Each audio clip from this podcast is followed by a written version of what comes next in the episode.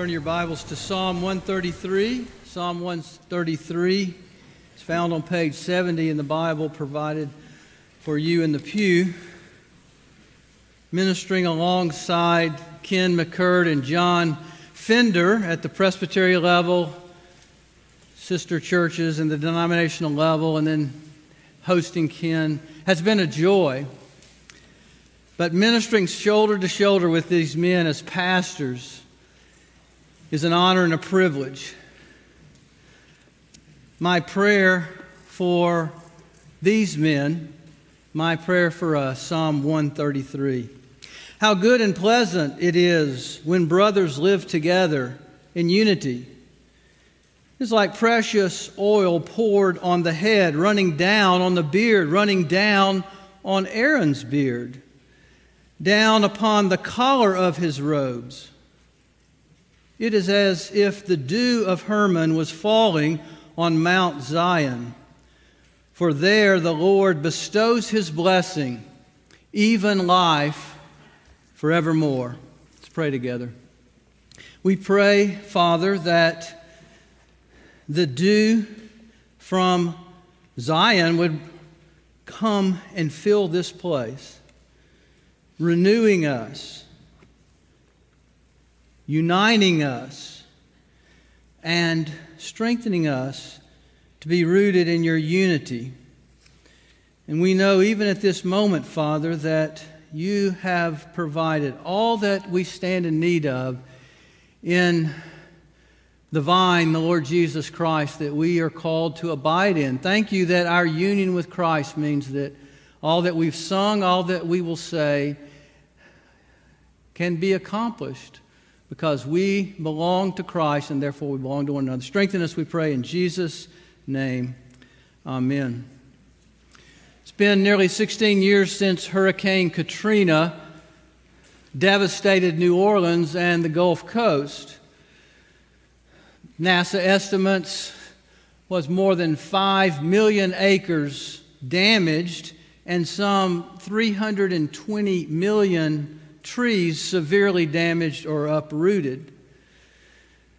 They noticed that different types of trees fared better than others in terms of dealing with the storms. Take, for instance, the 700 live oaks that were surrounding the New Orleans area. Only four of those were toppled.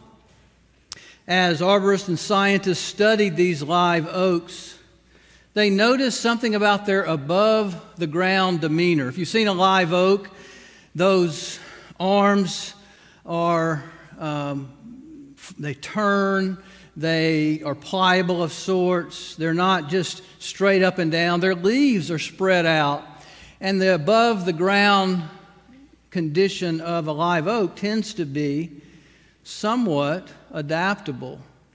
But below the ground, Live oaks are known to grow their roots not only deep, but to grow their roots together. Live oaks are intertwined with their root system. And so while they may be more adaptable than some uh, trees on the surface, they're more anchored than others because they're rooted together. What a beautiful picture of Christian community that we are called to be anchored together, rooted and grounded, as we sang earlier, in love. But we're to be adaptable, we're to be more pliable and able to handle the winds of change. You notice in this text, it opens with the word blessed or blessing. To the believer in Christ, that's a signal for us, isn't it? When you see the word blessed or blessing, it's the reminder of the blessing that God made to Abraham. I will be your God. You will be my people. I will bless you. And all the nations of the earth shall be blessed in you. Maybe you think of Psalm 1. How blessed is the man who stands not in the counsel of the wicked, sits in the seat of scoffers. His delight is in the law of the Lord, and in this law he meditates day and night. He will be like a tree firmly planted by streams of living water. Or maybe Jeremiah 17, the blessed man is the one who trusts in the Lord. He will not fear when the heat comes. He has no worry in a year of drought. You see, we're blessed because we're anchored below the surface. But this text also tells us that we're called in God centered unity to build an adaptable, supportive, and flexible kind of community here. Let me speak first to you, John, and to you, Ken. Each Sunday in the morning services, we have a time where we pass the peace, and that is not simply a time to greet visitors. It's the time before the sermon is preached. It's a time where we say together, the Word of God is going to fall on all of us, but we're not alone as we hear this Word because it's going to unsettle us in our idols. And we're going to ask God and pray for one another that it resettles us in His grace. You're called here, brothers, to pass the peace in this community, but you've also been sent to this church for something even more than that. Not simply to pass the peace, but to keep the peace, to stand with brothers and sisters, and to promote and protect the peace and purity of God's church.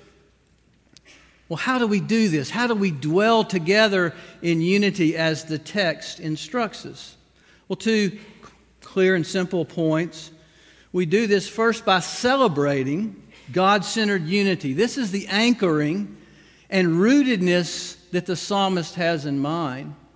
But secondly, we need to live out this God centered unity with the characteristics that are given, the characteristics that are more adaptable, the grace and the reconciling power of the gospel. Just a few things about the context.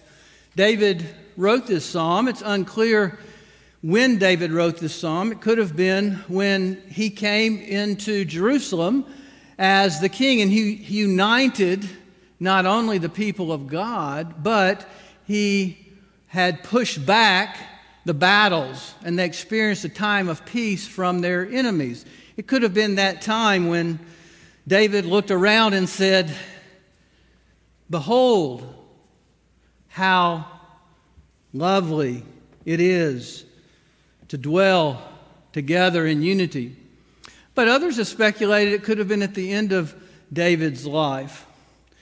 You recall that after the sin of um, immorality with Bathsheba, Nathan comes to David and he says, I want you to know that God forgives you, but the sword will not depart your house. And David's last days saw very little of this good and pleasant dwelling together. You saw Absalom, Amnon, he saw separation of Adon, Adonijah as well as to Solomon. It's hard to know exactly what he has in mind, but the last verse tells us he's not thinking about his kingdom. He's thinking about the eternal kingdom because he says, there is going to be a kingdom that's coming, that's breaking in. It's a kingdom greater than anything that we have seen or anything that we have experienced. And this kingdom is good, he says. I'm sure the readers had to think about that was the word used to describe creation in Genesis 1. When God looked around at all of his creation and he declared that it was good. But he also says that it's pleasant. Good means that it's right and it's the way it should be, but pleasant means that the effect is pleasing and joyful. Imagine biting into a delicious piece of fruit, and that fruit, maybe a peach or a pear or an apple, is good, it's healthy, but it's also pleasant, it's enjoyable.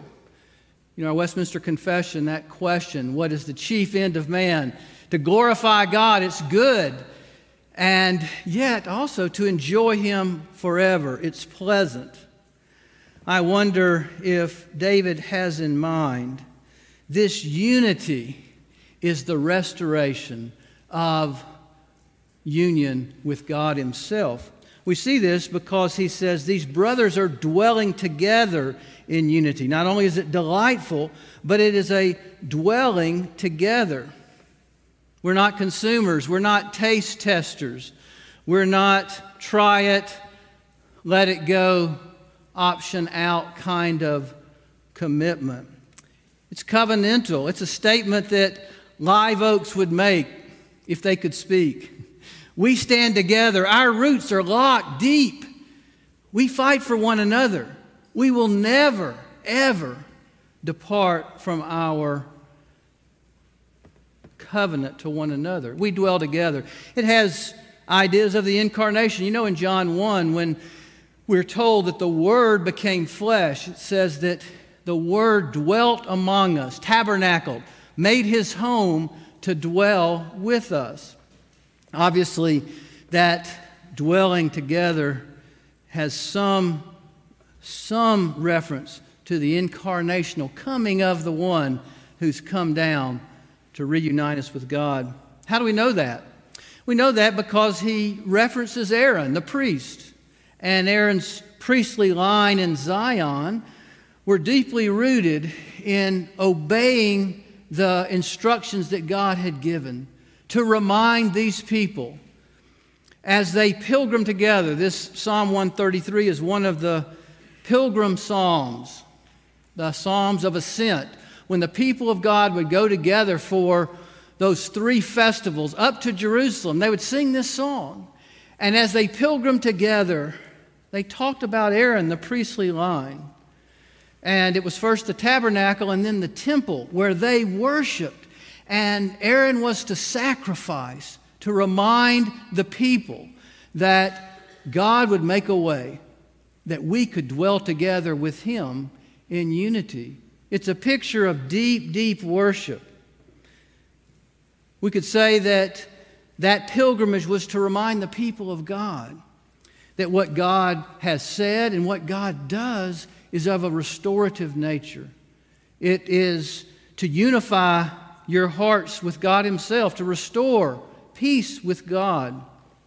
David's obviously describing God centered community. And he says here that when we come together on pilgrimage, we're to remind one another our sins are forgiven. We fail God, but God will not fail us. We belong to God. He loves us. And we are a mess, but we're His mess because we dwell together in unity with Him. Now, Reader's Digest had an article years ago called What Good is a Tree? And in the article, they talk about that many trees, when the roots touch other roots from other trees give off a fungus that at first begins to appear that it's attacking the roots of the other tree. But actually, that fungus is uniting those roots and it's communicating that you are no longer a competitor, but that you now are a partner. And we're told that that fungus would begin to treat all those roots and all those trees as if they shared in the necessary nutrients that are needed. So if one root found water, it would pass water to all the roots. If one, nu- one root found the nutrients or sunlight, it would share that beyond its own roots. I think this is the picture that we have here, John and Ken. We are rooted together in Christ, and we are to dwell together in such a way that even with 320 million damaged trees around us, we can have hope and we can build a strong and safe place here. Remind us that God is our strong anger, our strong anchor, that God centered unity is the standard that He's called us to. But then he pivots and describes the characteristics of this God centered unity, and he uses two descriptions. He says God centered unity, that dwelling together and rooted together is like oil, and God centered unity, dwelling together, is like dew. He gives two characteristics that describe this kind of unity. First, he says it's like oil, it's like anointing oil. But look how he describes what's the oil is used for. It's precious oil on the head, running down on the beard, running down on Aaron's beard, running down on the collar of Aaron's robe, running down on the robe. He's speaking of the priestly ministry here. And he's saying that God will provide all you need in extravagance and excess. This ministry is not, as Mike Phillips said earlier, something that you do in your own strength, John and Ken and pastors and the priesthood of believers. But it's an extravagant, excessive gift and anointing by God. You've been anointed as God's servant. But notice also, he's not just talking about extravagance, he's talking about grace. How many times does he say running down? Running down, running down, running down, running down. Grace runs down to all the places where we need, to all the hurts, to all the fears. It's unmistakable that when you're touched by God, it's because His grace has run down and found you and placed you and gifted you and enabled you. It's unmistakable. So, first, God centered unity is like anointing oil. It's gracious, extravagant, fills what you need, and is sufficient for all that He calls you to do. But it's also like dew. He says it's like dew that is falling from Mount Hermon onto the Mount of Zion. Think of the refreshing, reconciling work that he's talking about here.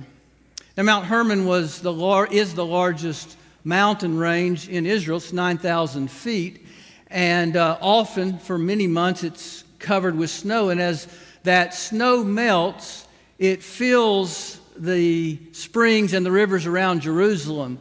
And the imagery there is that the dew coming up, Mount Zion being the place of worship, the central place of God's people that would gather when they meet together, that God would have provided all that they need in that uh, provision because he's talking about a refreshing, reconciling work that this grace brings.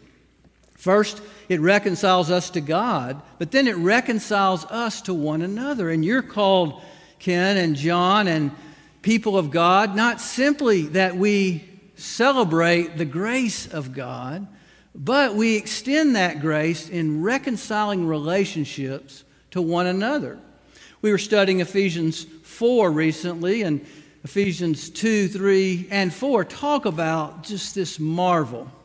God's grace offers each one of us forgiveness.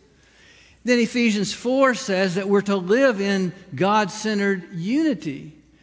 And then we're told by Paul that we're to be kind, tender hearted to one another, forgiving one another, just as God in Christ Jesus has forgiven us. He's saying that this grace runs down the same way that the water runs down and then the dew comes up and brings about a reconciling, refreshing, healing provision.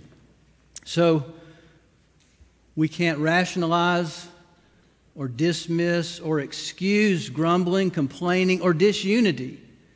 We're called here to let go of all mistrust, all suspicion, all woundedness. It needs to be rooted out. That life together could be experienced in God centered unity. One of my favorite books is Dietrich Bonhoeffer's Life Together. And one of the things that he says in that book about Christian unity is that most Christians are either too idealistic or naive, and we think that somehow or another that if we're committed to Christian unity, we're never going to fail one another. he said that idealism is broken when God's grace breaks through and reminds us that Christian community is the reminder that God is gracious and that God will forgive and that we can move towards one another when we disagree. Men have conflicts, John and Ken. Spiritual men work through those conflicts by the grace that has been anointed in the calling, but also by the reconciling power of the gospel, the word that comes up, the dew that comes up from Zion. True community is this reminder that we tell one another God is for you, God is with you, I am with you, and together we will advance his mission. Just a few pastoral words to both of you. One, John and Ken remind us to abide in the vine, to dwell together and remain in Christ. John 15 says that Christ is the vine, and we're to abide in the vine. Anchor your heart in Him and remind each of us to anchor our hearts in Him. Zack Eswine, in his book, Sensing Jesus, tells of his earthly ministry, or he's talking about his early ministry life. And uh, he said he had no concern for his health. He had no boundaries. The elders tried to talk with him. Uh, he wouldn't listen. His wife tried to talk with him. He thought he was called to pour himself out. His friends warned him that he was burning out. But his mother wrote him a letter. And it was one of these on a piece of paper written in ink. I don't know if have ever seen one of these things called a letter, handwritten letter. And his mother mailed it to him because she didn't think that he would listen to him. But at the end of the letter, he said this. His mother said, Son, a tree has to have roots to provide shade. So not only anchor yourselves in him, brothers, remind us to anchor ourselves in him. And secondly, remind us to allow grace to grow gracious adaptability above the surface. We want to be a church that's rooted and grounded and anchored in His gospel, but we want to be adaptable. We want to be supportive. You know, we've all noticed that some people have drifted from the church, some people we haven't been able to speak to. Part of our commitment as pastors and our pastoral ministry is to go and find the sheep and to connect with the sheep and to love the sheep. Even as they drift and as this pandemic continues on, and we don't know if things are going to return to normal, God has sent both of you to us. So encouraging to me to think about that these elders of yours knew we need more pastors. And it's a big commitment for us to take on more pastors, but it's a huge blessing. It's something that God has called all of us as the people of God to take on together. You may need to ask God, is there more that you need to be giving financially because we have more work to do? You need to ask God, as the priesthood of believers, what more do you need to do to support these men and their ministries? Because all of us are called together to lock arms, to be rooted and grounded, and to grow in love. Ken and John, let's live anchored in Him as we celebrate God centered unity. Let's be adaptable in grace. And may we, like David, say, For in Zion the Lord commands the blessing, life forevermore. Let's pray together. Father, you have poured out your blessings in the anointing of the Holy Spirit. You've come and filled our hearts with joy. And Lord, we want to be rooted in you and together. We also desire to be a reconciling body. Give us this gift, we pray, and for John and for Ken and for your elders, your session. Father, may we go after every sheep and also those that are not of this fold, that you would use us to advance your mission. We pray in Jesus' name. Amen.